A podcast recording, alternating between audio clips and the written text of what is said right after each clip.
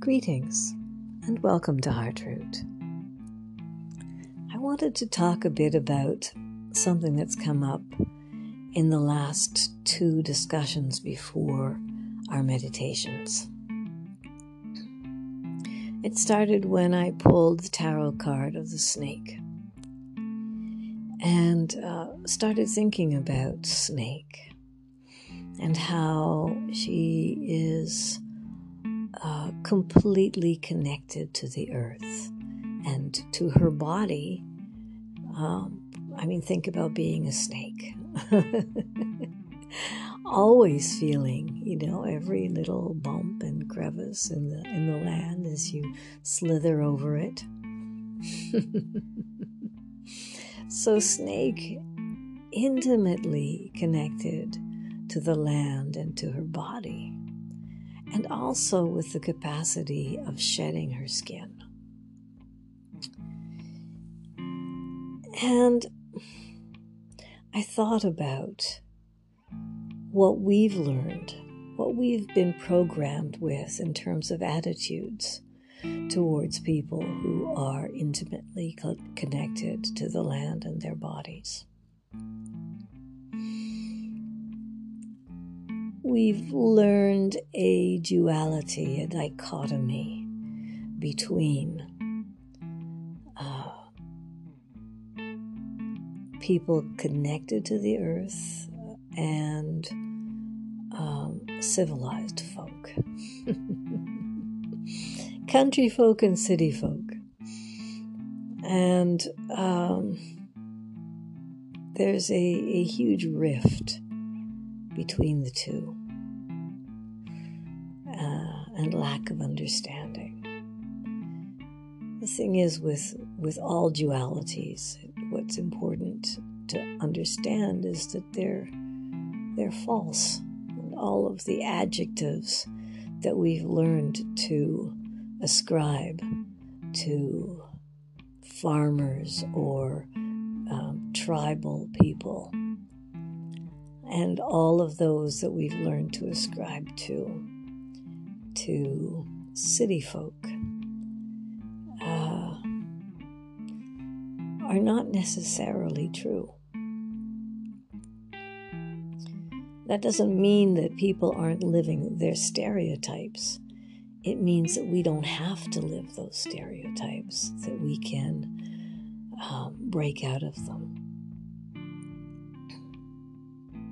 People who come from the city to Heartroot quite regularly astound me with their assumptions that we're going to be country bumpkins. Always surprised that we have um, espresso machines and that our walls are full of books. and so I've been on the country bumpkin side of uh, those judgments. Um, but generally speaking, this is the same kind of duality, the, the same form of duality that we've learned about the feminine and the masculine principles.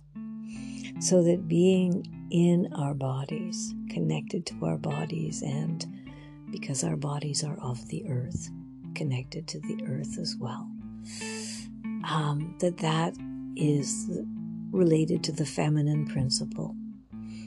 And let's say the opposite of being in the mind or in spirit. Uh, which is associated with the masculine principle. Uh, the mind has, for centuries, my tendency was to say millennia, but I'm not sure, been um, valued more than being in the body and being close to the land. there's an association of poverty and ignorance. that that we really need to dissolve and especially now because more and more people are understanding that it might be a, a good thing to be able to grow your own food or at least to be close to people who are growing food. It might be good to be close to a, a natural water source. It might be a very good idea to have a community of like minded people surrounding you with which you can joyously create a harmonious, harmonious and beautiful and full life. We've been programmed otherwise because it really served certain interests for people to leave the country, the countryside, and to work in factories and to be all crowded together unhealthily, feeling depressed and and powerless. There's nothing more empowering than knowing that you can live in nature and be well. My mind turned then to the fact that um, the snake is connected to temptation in uh, the cultures of the brothers of the book Christianity, Judaism, and Islam.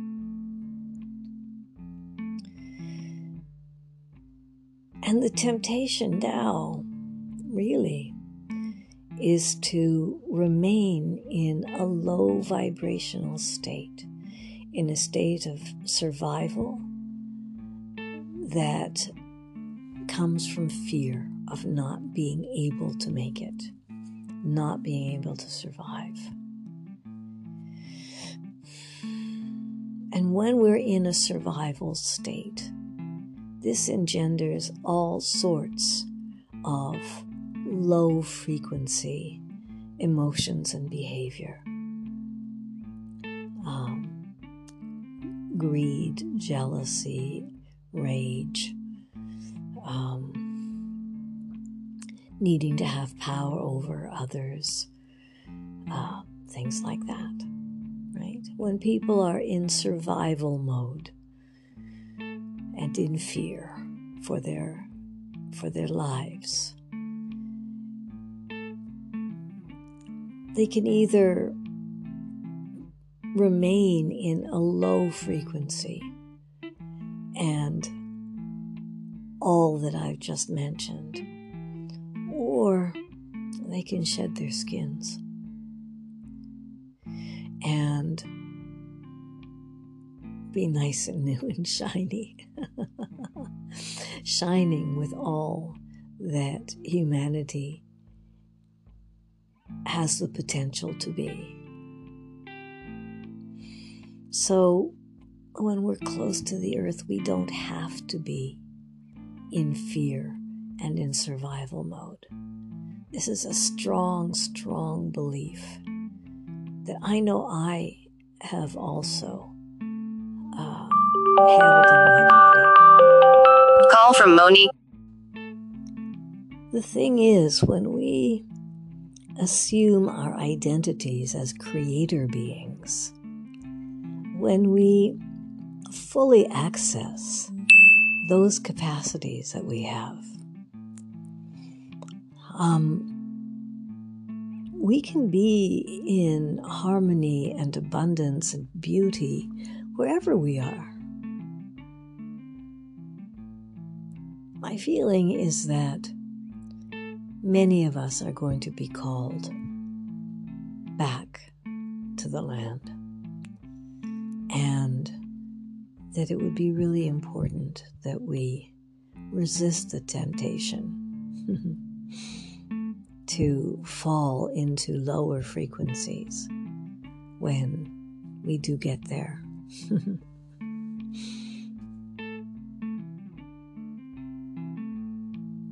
I feel that I want to add here the fact that if you cut an apple in half horizontally, you see a pentagram inside. Pentagram, although it's been used, uh, abused as a symbol of black magic and sorcery and power over the elements and nature. The pentagram, also, as Da Vinci showed us in his famous drawing, is a symbol of perfection in incarnation, the perfection within material existence. The number five, for example, is the number associated with, with Mother Mary. Actually, I think with, with Mary Magdalene as well. Evoking this um, the, the perfection within incarnation, which actually uh, is the Christic state, being fully incarnate, spirit fully, fully incarnate in our physical bodies and in our lives. This is something that is available, accessible to all of us now.